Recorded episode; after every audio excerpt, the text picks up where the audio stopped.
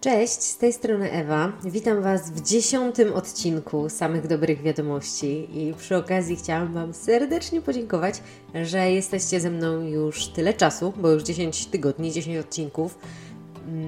Ja ze swojej strony to tylko tak dodam, że w sumie to nawet się nie spodziewałam, że dojdzie do 10 odcinków, bo jestem raczej osobą o słomianym zapale, niestety. Więc y, ja się bardzo cieszę, że jesteście ze mną. E, cieszę się, że mi ciągle sprawia to radość.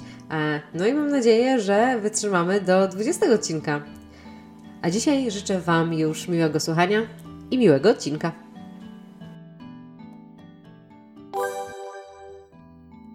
Wiedziałam o tym, że bycie miłym poprawia komfort życia, bo wiecie, y, raczej gdy jesteś miły dla innych, to zazwyczaj ci inni też są mili dla ciebie.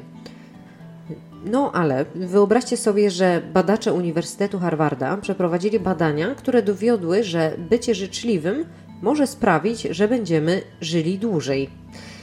Badanie przeprowadzono na 13 tysiącach dorosłych obywateli Stanów Zjednoczonych i wykazało ono, że osoby w wieku powyżej 50 lat, które zgłaszają się na ochotnika na wolontariat, tak nawet na dwie godziny tygodniowo, mają znacznie mniejsze ryzyko śmiertelności, mniejsze szanse na upośledzenia fizyczne i znacznie większe szanse na lepsze samopoczucie w porównaniu oczywiście do osób, które nie brały udziału w wolontariacie.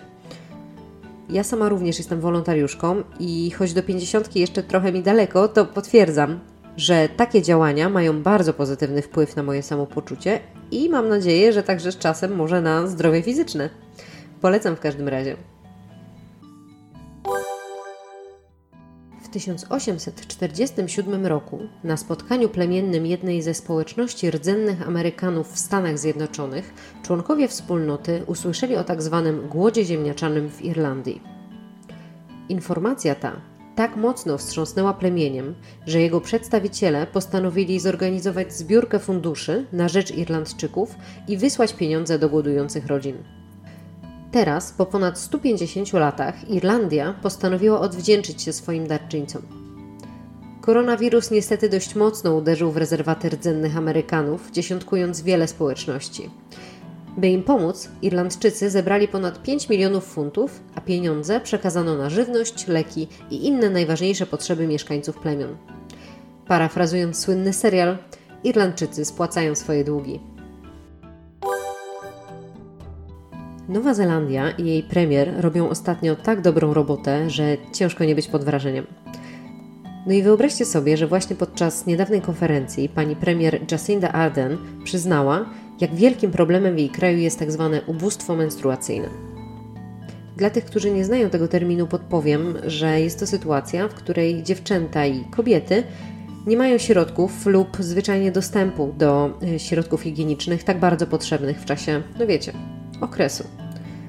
Pani premier twierdzi, że w jej kraju nawet 95 tysięcy dziewcząt w wieku od 9 do 18 lat opuszcza szkołę ze względu na to, że nie stać ich na podpaski czy tampony. Właśnie dlatego rząd Nowej Zelandii zainwestuje ponad 1,5 miliona dolarów w program, który ma wystartować jeszcze w tym roku i będzie on polegał na zapewnieniu darmowych środków higieny osobistej w szkołach. Często uważa się, że ubóstwo menstruacyjne pojawia się tylko w krajach rozwijających się. Jednak badania coraz częściej dowodzą, że problem ten dotyka również milionów dziewczyn w najbogatszych krajach. Domyślam się, że to trudny temat dla wielu słuchających mnie uszu. Jednak nie możemy go minimalizować. Brawa dla pani premier i trzymam bardzo kciuki za całą akcję. Pan Waldemar Woźniak ma 71 lat, całe życie mieszka w Pszennej i od wielu lat jest czynnym uczestnikiem akcji sprzątania gminnych terenów zielonych. Z wielkim zapałem i mimo starszego wieku stara się naprawić błędy sąsiadów i wszystkich przyjezdnych, którzy zaśmiecają jego małą ojczyznę. W ostatni weekend maja zorganizował własną ekipę do zadań specjalnych. Jego przyjaciele oraz ochotnicy postanowili uwolnić Piławę od zalegających w jej korycie śmieci. Aktywiści skupili się na fragmencie zlokalizowanym w okolicach Boleścina. To właśnie ten odcinek rzeki był zaśmiecony najbardziej. Pływały w nim plastikowe i szklane butelki, fragmenty sprzętu AGD, mebli i akcesoria plażowe. W ciągu akcji udało się zebrać kilkadziesiąt worków śmieci, które przez ostatnie kilka miesięcy przesłaniały naturalny krajobraz i zielony potencjał tego miejsca. to nie pierwsza tak spektakularna akcja, w której brał udział pan Waldemar. W zeszłym roku podczas sprzątania lasu sam zebrał 70 ton odpadów. Kurde, fajnie, nie? Pozdrawiamy serdecznie pana Waldemara. Czy są tu jacyś warszawiacy? Jeśli tak, to mam dla Was dobrego newsa.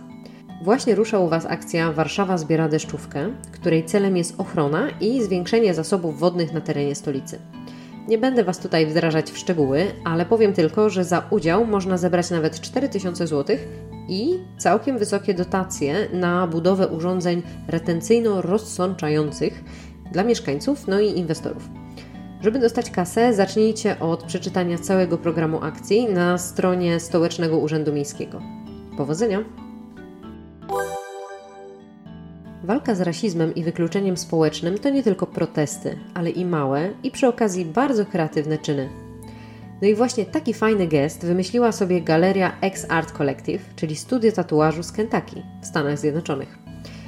Artyści pracujący w studio zaoferowali, że całkowicie za darmo będą przykrywać nowymi tatuażami symbole rasistowskie czy symbole gangów, które ich klienci mają wytatuowane na swoich ciałach. Jak mówi właściciel studia, posiadanie czegokolwiek na swoim ciele związanego z nienawiścią jest całkowicie nie do przyjęcia. Wielu ludzi, którzy byli młodsi, po prostu nie wiedziało na co się decyduje i pozostało z przykrymi błędami na swoich ciałach. Chcemy upewnić się, że wszyscy mają szansę się zmienić. W ciągu dwóch tygodni od ogłoszenia tej wyjątkowej oferty ze studiem skontaktowało się ponad 30 klientów, którzy chcieliby zastąpić swoje stare tatuaże nowym, pięknym wzorem. Fajna akcja, ja kibicuję.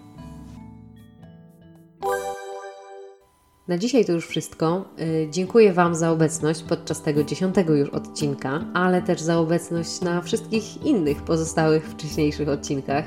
E, ja jak zawsze jestem otwarta na Wasze uwagi, sugestie, komentarze i na Wasze dobre wiadomości. Także słyszymy się już znowu za tydzień, tym razem już w jedenastym odcinku, więc może podzielę to na sezony. no zobaczymy. W każdym razie dzięki, miłego dnia i cudownego weekendu. Cześć!